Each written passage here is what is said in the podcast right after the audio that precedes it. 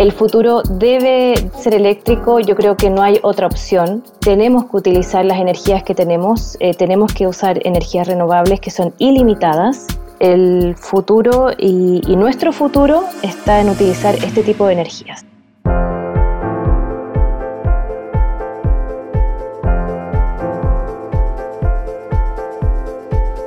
Estamos al aire, estés donde estés y en el momento que quieras. El podcast de Nissan América del Sur te invita a conocer la trastienda y las nuevas ideas sobre la movilidad, el diseño, la tecnología, la conectividad y las tendencias. Para eso vamos a conversar con expertos en cada tema que nos traerán las últimas novedades. Mi nombre es Sebastián Davidovsky. Les doy la bienvenida. En este episodio, Enchufados.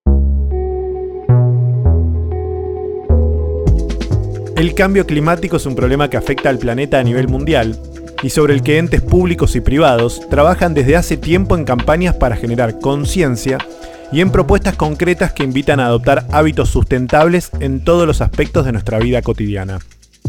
Entre otros ejes, la movilidad es uno de los prioritarios. Los vehículos eléctricos, basados en energías renovables, son una pieza fundamental del mundo en el que viviremos en las próximas décadas. Para explicarnos su impacto en las ciudades, invitamos a Michelle Adams, periodista, meteoróloga y experta en cambio climático. Este es un impacto, eh, por supuesto, sumamente positivo y necesario. Estamos viviendo una crisis climática, ni siquiera ya se habla de cambio climático y a veces también se habla de emergencia climática. Eh, es necesario que comencemos a utilizar energías renovables, que ojalá eh, en un, sabemos que hay plazos, ¿no es cierto? Y que en un futuro esperamos que todos los autos sean eléctricos, que la movilidad sea eléctrica en un 100%. Eh, hacia allá apunta todo, pero eh, sería un, un, resultado sumamente positivo porque tenemos que dejar de emitir gases contaminantes a la atmósfera, porque lo que ya estamos haciendo hoy día nos va a seguir impactando y repercutiendo en muchos años más. El cambio climático es una condición que se comenzó a generar desde el 1800 a través de la revolución industrial y mm, con nuestra forma de vida, con nuestra manera de transportarnos y de vivir y de consumir, eh, cada vez vamos generando más dióxido de carbono y vamos contaminando más la, el único lugar que tenemos para vivir, que es la Tierra. ¿El futuro va a ser eléctrico en, en términos de movilidad? El futuro debe ser eléctrico. Eh, el futuro debe, debe ser eléctrico, yo creo que no hay otra opción.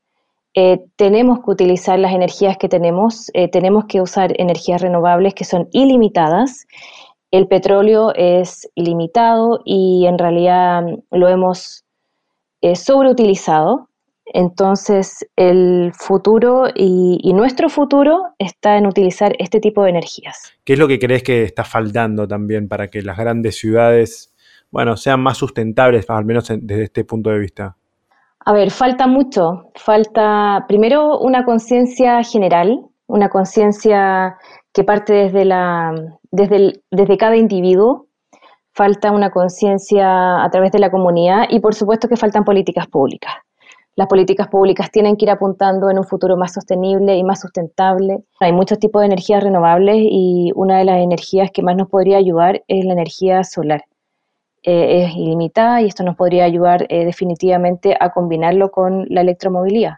Es un problema mundial, o sea, el problema que tenemos eh, y que tenemos que apuntar a, a, ser más sostenibles y sustentables es completamente mundial, es algo que nos está afectando a todos. Nosotros a lo mejor en Latinoamérica eh, de repente pensamos que lo que nosotros hacemos o que nuestros cambios de hábito, de vida, eh, no influyen en esto y sí, influyen. Eh, cada cosa que nosotros hacemos para aportar, ¿no es cierto?, para disminuir nuestra huella de carbono, para, para aportar al cuidado del medio ambiente, es muy importante y relevante. ¿Cómo se puede hacer para que los consumidores adopten hábitos más sustentables, como por ejemplo elegir un vehículo eléctrico? Y tenemos que, ir generando conciencia y la utilización, por ejemplo, a la hora de elegir, si yo puedo elegir en estos momentos si utilizo un auto eléctrico o un auto convencional, yo sin duda que elegiría un auto eléctrico. Y eso es súper importante que se comience a, a, perder mitos también, porque de repente hay muchos mitos de que a lo mejor eh, no me va a alcanzar para, desplazarme en, mi ciudad, cuánto tiempo me dura la batería, em, el costo de esto. Y eso es lo que hay que comenzar a, generar y, a desmitificar todo esto. Yo he tenido la opción de manejar eh, un auto eléctrico y estoy fascinada porque realmente me encantó. Es muy fácil. Eh, no, no, tiene una ciencia mayor. Yo al principio pensaba que sí, que a lo mejor eh, tenía que tener algún, como un cierto tipo de capacitación, y en realidad no, es muy simple. Y, para todos quienes estén pensando eh, en si tienen la posibilidad de comprar uno, yo les digo que, que lo hagan a ojos cerrados.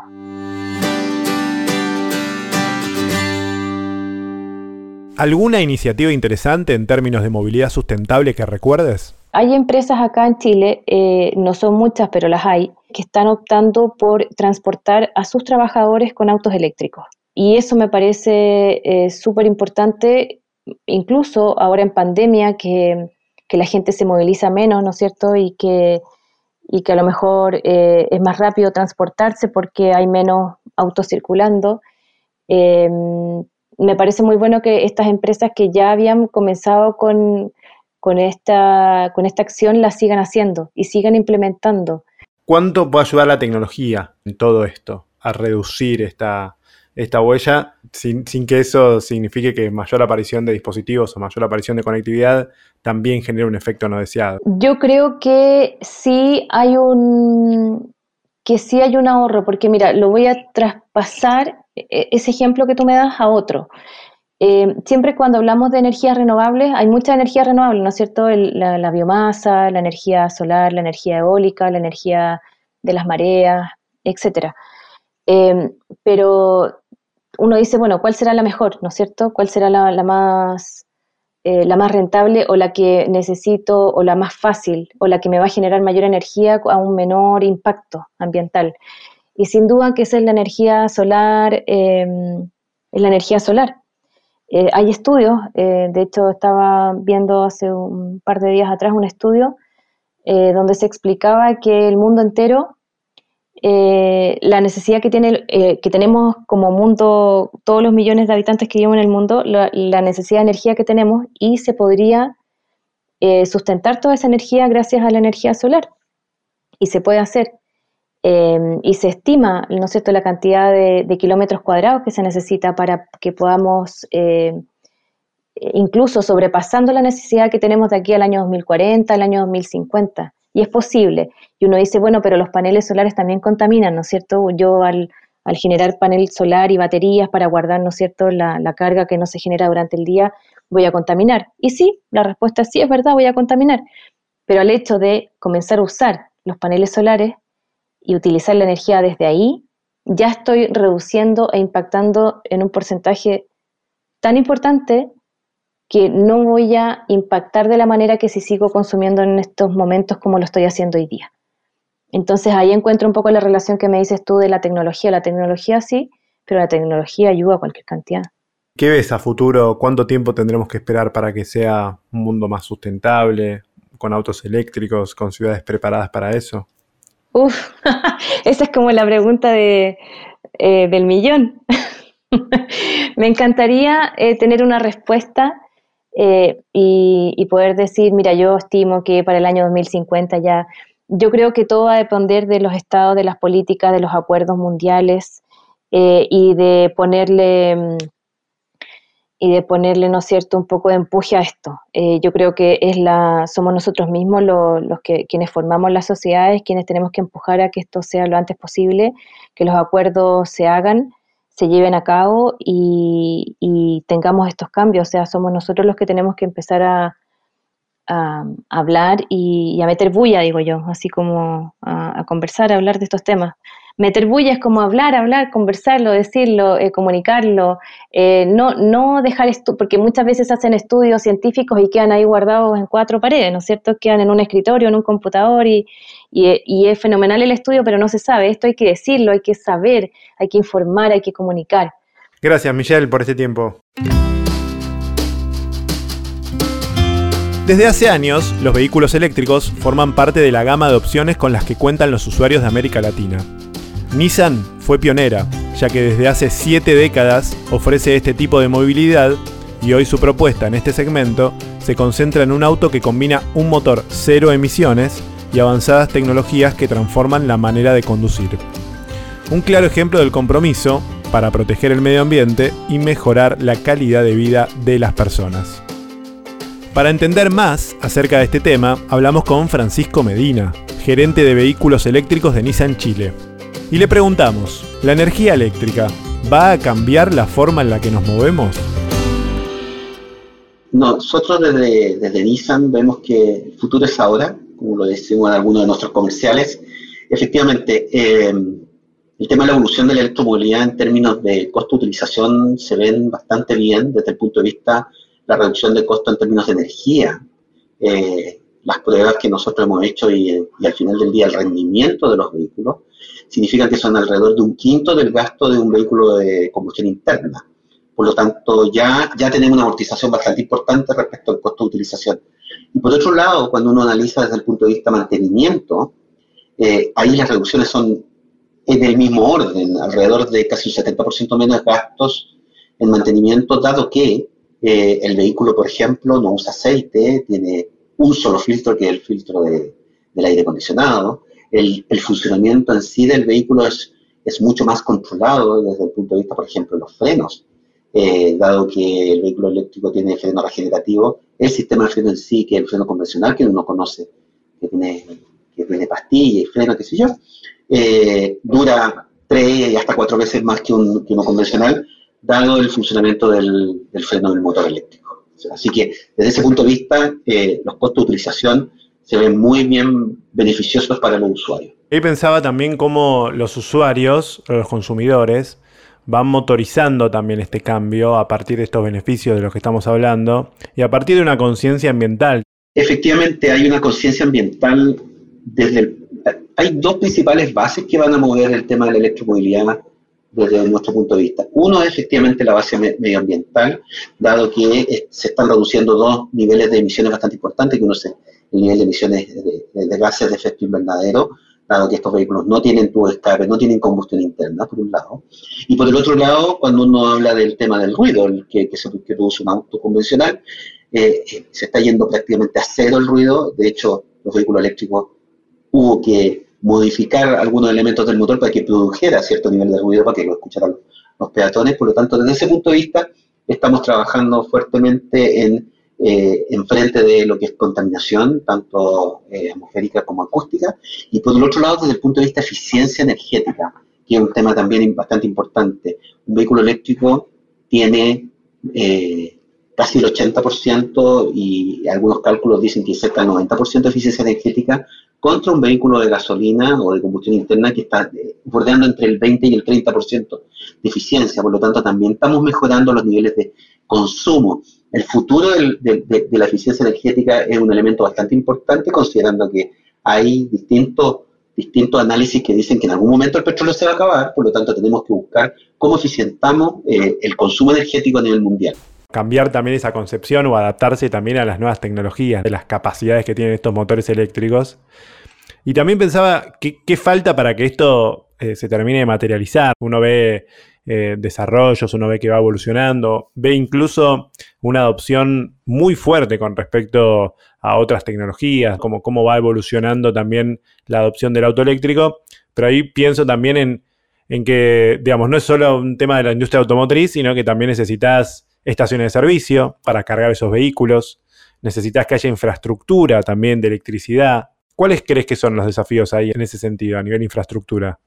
La verdad es que la, la erupción de la electromovilidad en la industria automotriz ha significado ir a pensar fuera de la caja, porque hasta el momento la industria automotriz trabajaba en una trabajaba en una en un ambiente donde ya estaba todo dado, ya habían redes de, de combustible, eh, mecánicos, técnicos, redes de compra, de todo eso. Y esto significó ir desarrollando una nueva cultura, una nueva red, eh, cómo se alimenta el vehículo, eh, cómo los clientes lo, lo, perciben, lo entienden, cómo funcionan. Y la verdad es que ha, significado una serie de desafíos. Efectivamente, el avance de la electromovilidad ha, obligado o ha motivado el desarrollo de alianzas estratégicas en todo este tipo de desarrollo.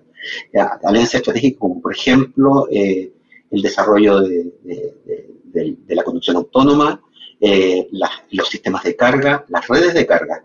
Tuvimos que, tuvimos que de cierta manera, empezar a trabajar con, con partners eh, proveedores de energía eléctrica, proveedores de equipo eléctrico, se, juntó, se ambientes, el ambiente eléctrico con el ambiente automotriz, y eh, tenemos lo que, lo que vemos ahora que es redes de carga con, con posibilidad de que los vehículos puedan estacionarse, puedan cargar los vehículos en distintos tiempos según los tipos de carga.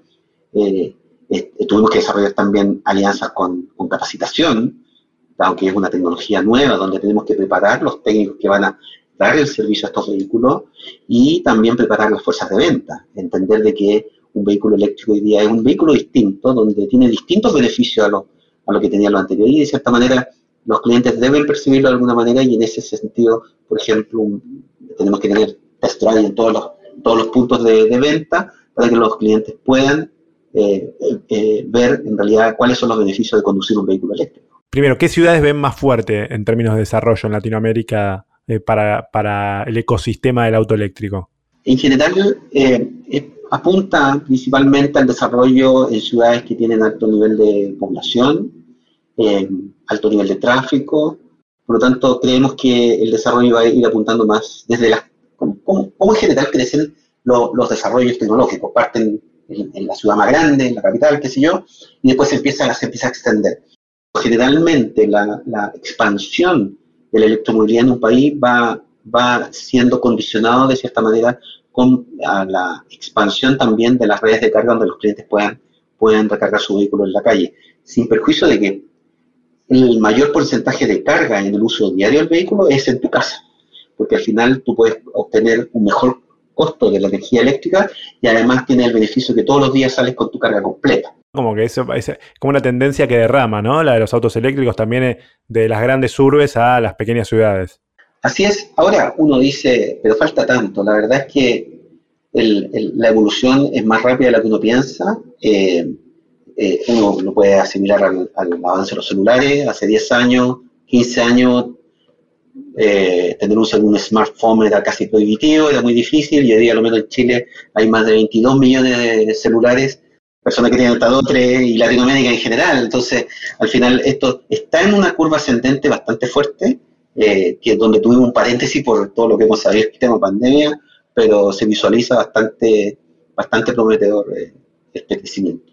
¿Qué proporción imaginás de acá a cinco años? Esto debiera ir avanzando fuertemente hacia el 2022, 2023, eh, principalmente porque ya se están incorporando nuevos oferentes en términos de, productos automotrices de electromovilidad, eh, las redes de carga van avanzando, el producto se va conociendo por los usuarios, por lo tanto, no creo que sea un 50-50 como Noruega, que, que, ya tiene un 50%, 50 de sus vehículos son eléctricos, pero, pero debiera avanzar fuertemente, eh, principalmente si en algún momento logramos algunos otros beneficios necesarios para que esto se expanda más rápidamente, como algunos beneficios a los compradores, a los usuarios, eh, que, permitan, que permitan de, cierta manera beneficiarlos por el uso de vehículos que no contaminan.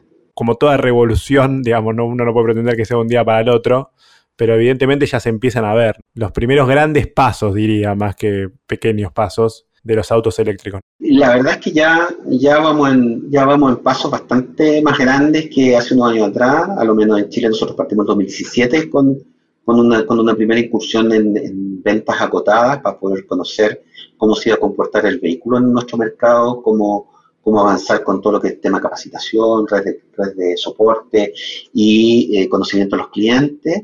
Eh, ya hacia el 2019 lanzamos nuestra segunda versión de, Nissan Leaf y, y, ha, entrado muy bien entre nuestros clientes y, se, pensamos que este año también va a avanzar mucho más fuerte una vez que una vez que ya todo se tiende a ir a una nueva normalidad, como se dice. Eh, pero tenemos que ya, estamos en un camino bastante, bastante fuerte, firme de crecimiento, eh, también dado porque ya no somos, ya no son dos marcas, sino que ya va avanzando el nivel de oferta, a nivel de mercado, que eso también ayuda a que, a que los clientes y los usuarios ya empiecen a tomar cierto nivel de confianza, ya tienen distintas ofertas, tienen distintos productos, distintos orígenes, y eso también da seguridad a los clientes de que esta es una tecnología que ya llegó para quedarse y que está disponible para, para todos. Llegamos al final de este episodio de Nissan On Air, el podcast oficial de Nissan América del Sur. Encontranos en Spotify o tu plataforma preferida para escuchar podcasts con un nuevo capítulo cada 15 días.